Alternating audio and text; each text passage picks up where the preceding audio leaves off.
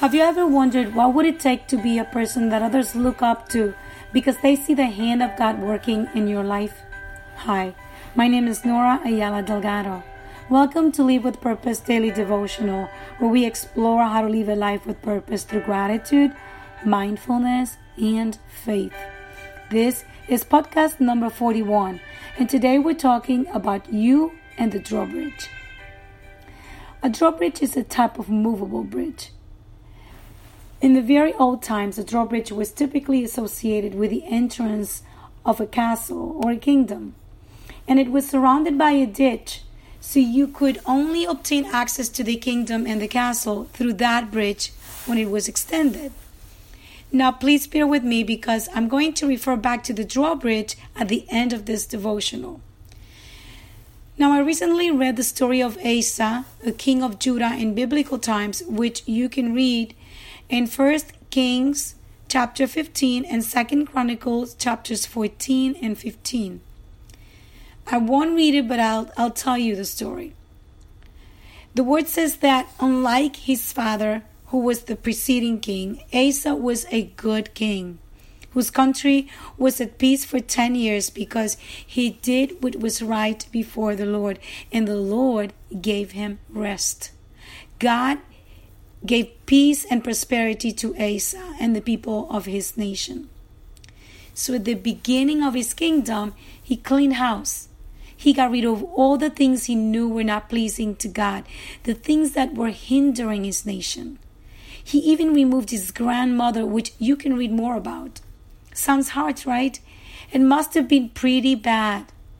There are times when you need to draw the line and make a decision to remove certain relationships because they bring harm and not good into your life. Because King Asa did these things, God gave him peace and rest from his enemies. And because they had peace, they were then able to build walls around them for protection and fortification of the cities of Judah. He also secured an army of well equipped and brave fighting men. One day, they were attacked by the Cushite army, and Asa made sure to seek guidance from the Lord. Judah obtained great victory over them and were prospered even more than before the victory. Talk about all things working out for the good of those who love God and are called to his purpose, right? As a result, the people of Israel saw that the Lord was with King Asa and that he gave them peace and prosperity. So people began to leave their homes in Israel and come to Judah. So, what can we learn from King Asa and his way of ruling that we can apply into our lives today? Number one, clean house. Get rid of everything that you know will hinder your relationship with God. Anything that takes the throne of your heart. Things you love way too much to the point of coming between you and God. Even relationships that are more a hindrance than anything else. Perhaps you decide that you will not allow their bad influence to affect you anymore. This will start bringing peace into your life. As you begin to enjoy the peace of God, Start building walls of protection. That's number two. Not walls of isolation, but of protection for your for you and your own. When you protect something, you take the necessary steps to preserve that, to defend it, to shield it, to cushion it, to insulate it. So if something happens in the future, you're prepared and the damage, if any, will be minimal. Protect your health. Protect your marriage and other important relationships in your life. Protect your children and their future. Protect your finances. Protect your mind, your joy. Protect your soul. Number three, secure and strengthen an army that will help you fight when an attack comes your way. How do you do that? Well, start at the personal level by making sure that you are wearing the right gear. Remember that we have the armor of God. Make sure each piece of that armor is in place and working properly. But also remember that you are part of the body of Christ. There too, you will find strength to fight against the enemy.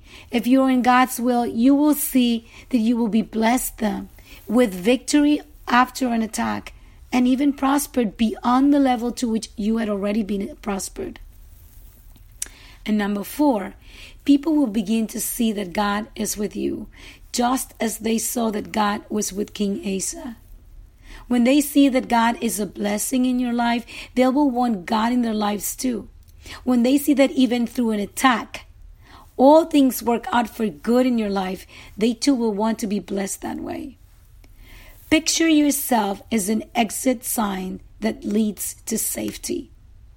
Beyond is the drawbridge to eternal life, and that drawbridge is Jesus Christ. You can be the one who people look up to to get out of their place of war and distress, to get out of their place of danger and insecurity, and to get into a place of protection, of safety, and hope for eternal life.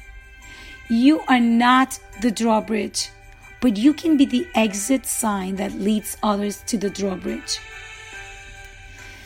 So today I pray that you will remove all things that may hinder your relationship with God.